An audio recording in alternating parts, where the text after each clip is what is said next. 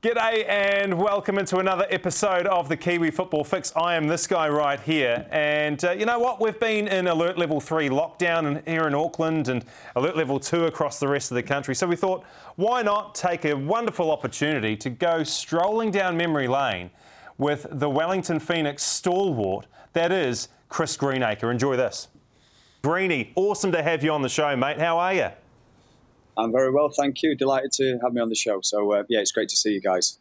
Mate, I thought today we'd just sort of go down memory lane, have a little bit of a stroll. I mean, I love nostalgia like you do probably as well. You know, you should hear the Spotify playlist that I've got going on in my car. It's nothing but late 90s, early noughties. And so let's go down memory lane. And I want to know, first of all, how does a guy, a UK footballer who's banging in goals for fun at Tranmere Rovers over the course of 5 years, all of a sudden wind up in Wellington?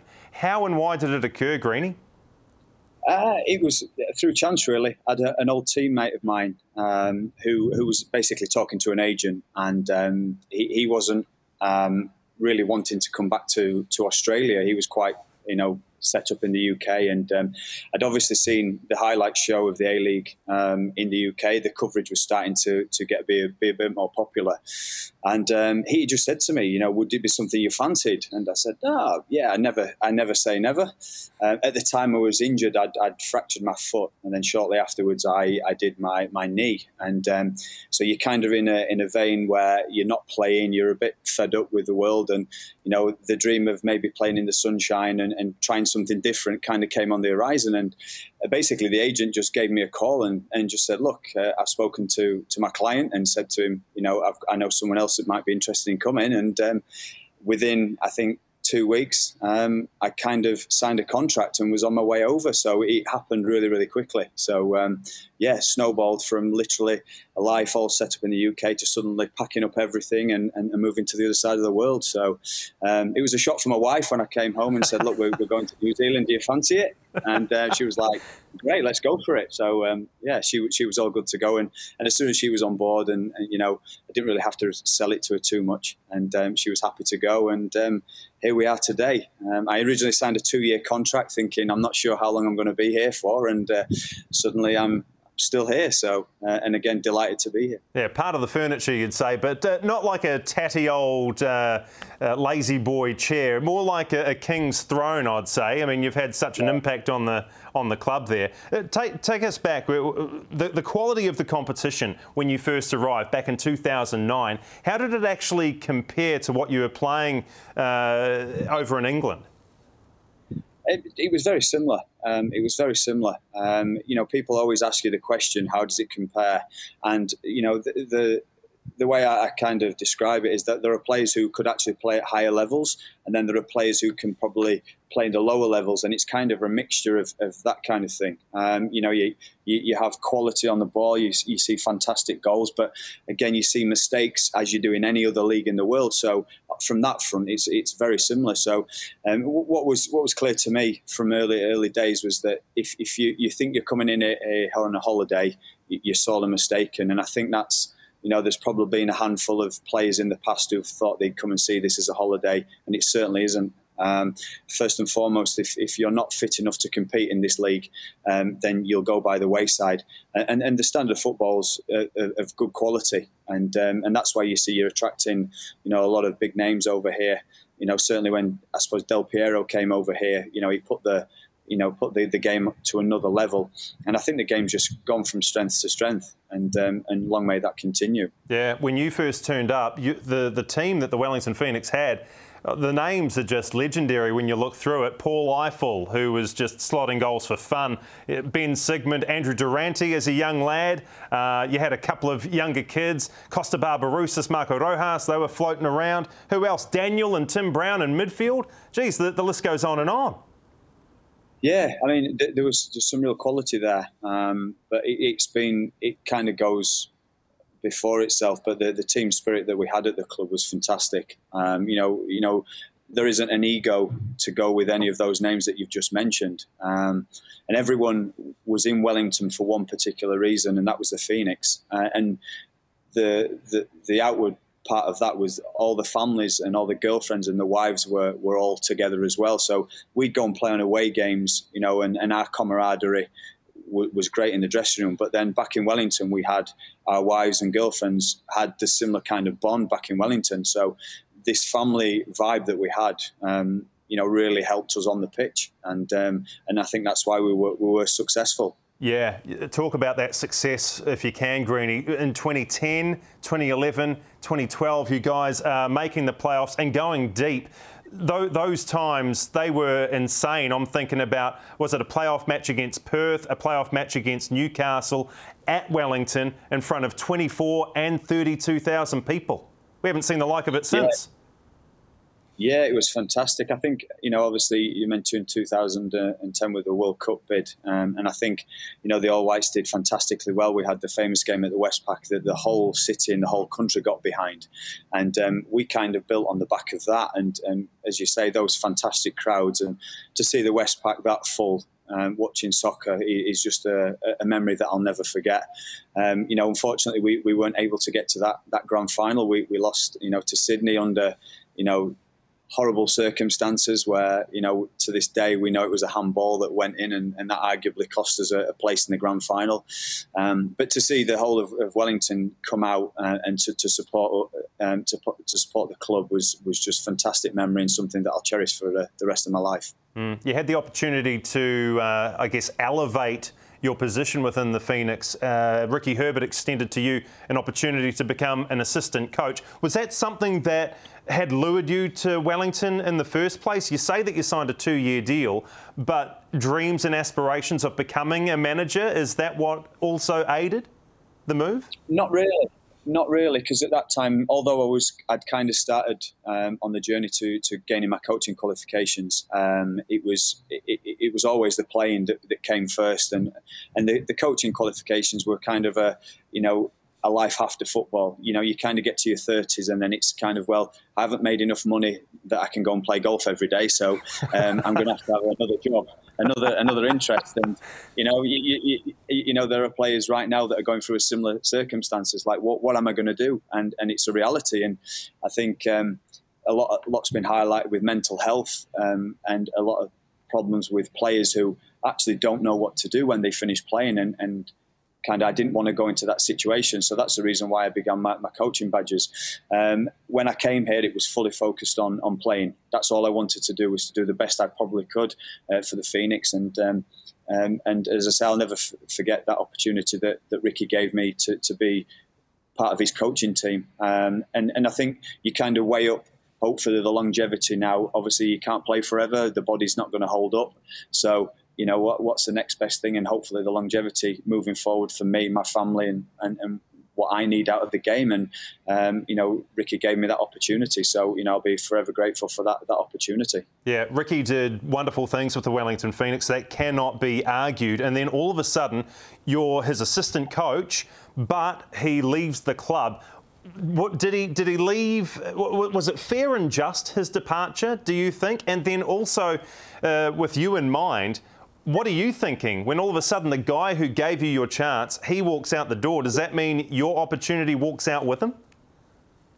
To be honest, it took me by surprise as much as anyone, him leaving the club. And, you know, I'll be quite honest, it was to only being the job for a short time to be then put in that position was something, just an absolute bolt out of the lightning. You know, I certainly wasn't ready for it, and I'm quite open and honest about that. You know, you've got a coach who's just been to the World Cup, been very, very successful, to come back, and a good leader. He'd put together a squad of players, as I mentioned, with who had a good camaraderie. I'd now moved to the coaching staff, and it was a... It was a really difficult time, and as I say, I wasn't ready for it. But you kind of sink or swim. And Jonathan Gould, who was a goalkeeper coach at the time, you know, it took Jonathan by surprise as well. And I remember the pair of us, we kind of went to a coffee shop and we kind of went, "Wow." And one piece of advice that Jonathan gave me, and that will stay with me forever, was that it's a horrible circumstance whenever anyone loses their job in soccer, in whatever it is. But unfortunately, in sport, the game moves on very, very quickly. And I think within a matter of 2 or 3 days, we had a game coming up. So we kind of didn't have a chance to sort of go, wow, what do we do? We had to kind of get on with it. And that's how it was left. And again, I think in the long term, that's a learning curve you have as a coach, that things that you have to deal with. And, you know, certainly tried to do that. And you either sink or swim. And we certainly tried to swim.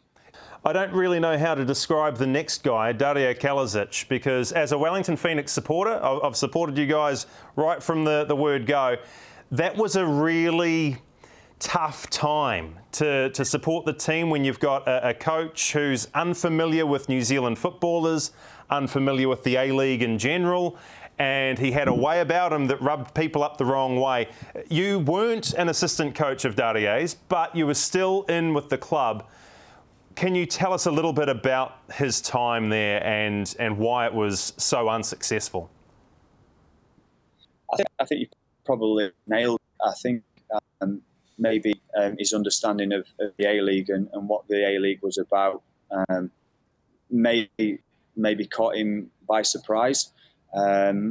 Whether he was expecting more, I can't really answer that. But for me, looking from the outside, from the reserve point of view, you know, the club, I think, suddenly lacked a bit of a direction on the playing front, I think. You know, and I think even now we have a contingency plan. We have, you know, the reserve team are playing similarly to the first team. You know, there's a continuation for the players to follow. And we didn't seem to have that, and we had that previously with Ernie. So for me now being with the academy or with the reserve team, I personally didn't have a real direction. And that's right or wrong, and everyone has a different opinion on how a club should be run. But I think for me, probably his understanding of maybe the level that the A-League was at wasn't up to what he was maybe used to. And I think that's how he found it a difficult time for him. How were the players throughout? Because I got the sense that towards the end of his short reign, they were upset with him, for want of a better term. What did you see in those players? Oh, I think, to be honest, players are never happy when the results aren't going for them. And to be fair, there were one or two performances that were very, very, very good. But also then, you know, you kind of losing becomes a habit. And I think, you know, we lost a number of games, and there came a little bit of, I suppose, problems in the dressing room. Not so much at the coach, but, you know, what all sport teams are like when things aren't going kind of too well. You know, people start, you know, having a dig at each other, and it was just a bit of unrest like that, and that doesn't bode well if the dressing room seems to go. But by the end of it, I think the coach had probably lost the dressing room, and that's always very difficult to maybe reverse when things go too far, and that was kind of my view on it. Yeah. And then I suppose good old Greenie to the rescue again. You know, a familiar face comes into the dressing room, and they're probably like, all right, cool, we can just get rid of that bad memory and replace it with a good one. Was it difficult to pick them back up after that experience, or did you find it pretty easy? No, it's never easy. I think you are. That's what you're trying to do. You've got a small amount of time. You've got a small window of opportunity. The games are coming thick and fast. The morale's not particularly good, and immediately you're trying to put maybe your stamp on how you think the team should go. You know, you've got all the other stuff to contend with. You've got injuries. You know. Bookings, sendings off, you name it. You know, I've kind of dealt with it, and. We would just have to pick the players up the best we can, and that's what we did. And again, you're trying to release the shackles from the players. You know, that's gone now. You know, the opinions that the other coach maybe had of you as an individual, you know, that's gone now. There's a fresh slate now. You know, I want you to work as hard as you can on a daily basis to get yourself into the team, and we'll go from there. And that's pretty much, you know, how I've kind of looked at it. Having said that, this time round, personally, I was more prepared. I was better prepared, you know, and the experiences that I learnt from the previous times kind of stood me in good stead. And it's good to look back now that there are things that I did differently, stood me in good stead. And, you know, I had good staff around me who were really willing to help, and that's all I could have asked for them. So at that time, you say that you were in a better position. You were, I suppose, you know, you'd had those years to learn your craft a little bit better. At that stage, when Kalezic goes and they're searching for a new head coach, how badly did you want to take the reins?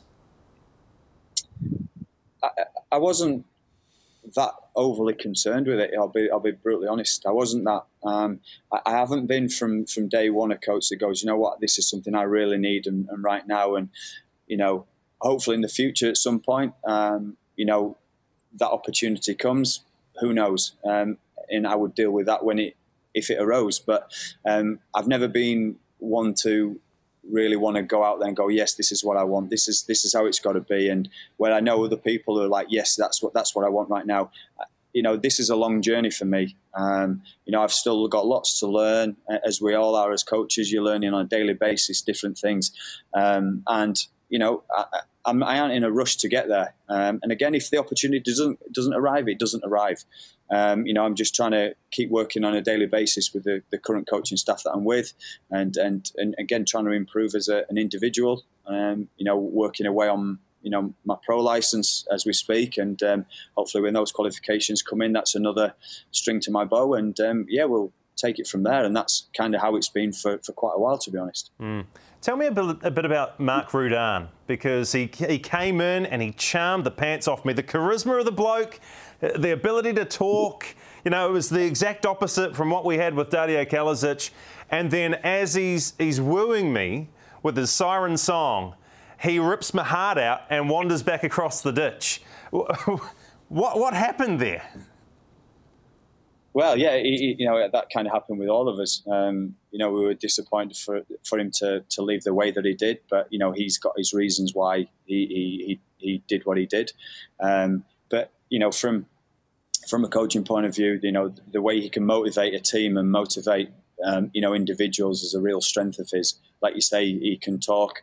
He's got a real way with how he speaks to people, and certainly, you know, a player in a dressing room, when you've got Mark Rudan talking you know, and motivating you the way he did, you know, you see why you've got a lot of it gets a lot of impact. So you know, that's certainly a real strength of his, and yeah, we were all with him, and then, you know, unfortunately he got what he probably saw as a better opportunity, and he took it, and again, we were, you know, back to square one, as it were. Yeah, and not only did he take the opportunity, Greenie, but he also took Phoenix stalwart Andrew Durante. And so, you know, Phoenix fans, they're a little bit upset with him still. I don't know how much light you can shed on the whole situation there, but when you've got the club captain, and he's now played more than 400 A-League games, Andrew Durante, what actually went down there to usher him out of the club and back across the ditch?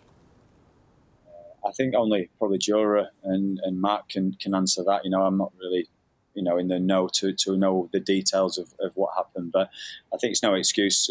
You know, Jura was a fantastic stalwart for our club, and was a legend, club captain, and did a fantastic job. And, you know, supporters will always be upset at players moving and what have you. And but that's the beauty of the game. That's why we love the game. You know, it gives them an opportunity to smash, you know, both Mark and Jura when he comes to the Westpac, and you know. And that's great. You know, we've all been fans and we've all done that. So, but the inner details, again, is probably, you know, not what I know, really. So you probably have to ask those guys. Well, the most puzzling thing for me is how he can play alongside Bessart Berisha. I mean, when he was wearing black and yellow, he hated the guy. I know. It's crazy, eh? But it is what it is. You're now sitting alongside Ufuk Tale. Where does he sit? I mean, you've obviously had a lot of different experiences with a number of coaches, Ricky Herbert, Ernie Merrick, Des Buckingham, who I haven't even mentioned. You cleaned up Dario's mess, Mark Rudan. Where does Ufi sit amongst those coaches that you've worked so closely with? He's right at the top, and that's not just me saying, because I work with him closely now. Again, similar to Ernie, that he's coming with an identity of what he wants and how he wants to see a club run. And again, I think it's not just the coaches; the whole environment's been lifted by what he's brought to the club. You know, he's very, very, you know, successful, very experienced, knows the game inside out. and that his knowledge of the game is exceptional, and up with some of the the best coaches that I've played under. His attention to detail is through the roof. It's on another level, and there's no reason for me why we're playing the brand of football that we're playing, and the way the environment's going. And long may that continue, because he's certainly the right man for the job. Chris, you arrived at the club in 2009. It's now 2021, and so by my count, that is, it puts you in your 13th year with the club. So why do you think you have endured through those years? I think the moment we arrived in New Zealand, we wanted to embrace the country. Wanted to embrace the culture and become Kiwis. And I think that's really important. Whenever you move to an environment, wherever it is in the world, and you work in an environment, even in the same country, you need to kind of become one of their own. And that's what we tried to do. And I certainly feel that's why we're still here. I love being at the club, love playing for the club, love coaching at the club. My wife works at the club. It's part of our life. I can't. Sorry. Oh my goodness, mate. We'll go with take three. Nah. Sorry. No, you're all good, mate. You can just pick up. Yeah. Yeah. My daughter. She's now. She was born here, which we're very, very proud of. And we're just us and I can't really say why, but New Zealand's been very, very good for me and my family, and I'll be forever grateful for the opportunity that New Zealand's brought to me and my family. Mm. Well, we're glad to have you here, mate. We really are. Special people like you don't come along every rainfall, so you are more than welcome in New Zealand. You can stay put. Well, once you get back from Australia, of course. Look, I don't want to keep. Yeah, for too much longer, but just a couple of quick ones if I can, Greenie. Just a bunch of quick fire questions. You can respond, elaborate as you see fit. Who's the best Kiwi talent that you've seen during your time at the Knicks? Best Kiwi talent? Probably Marco Rojas. Marco Rojas. Do you think we got the best out of him, or did he play his best football in the A-League away from home?